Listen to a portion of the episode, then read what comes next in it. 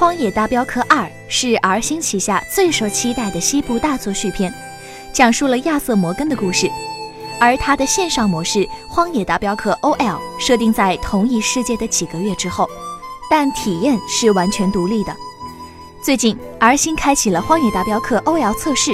其中最让玩家吐槽的是游戏中的经济系统，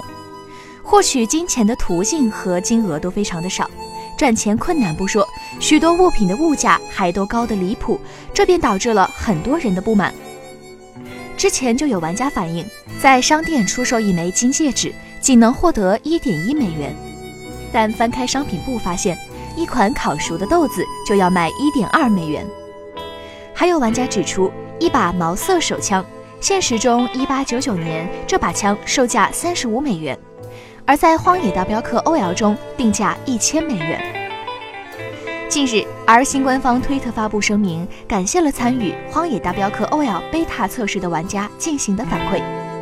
同时承诺将会在下周的更新中对游戏中的经济系统进行调整，以让游戏变得更加有趣。R 星表示，他们目前正在关注的地方就包含《荒野大镖客 OL》的经济系统。他们认识到这一系统确实需要平衡改善，以确保线上活动都能给玩家带来合理的奖励和乐趣。由于目前《荒野大镖客 OL》还处于 beta 测试阶段，所以游戏存在平衡性和性能问题情有可原。也希望 R 星能够从玩家的反馈中汲取经验，为游戏带来更多改进。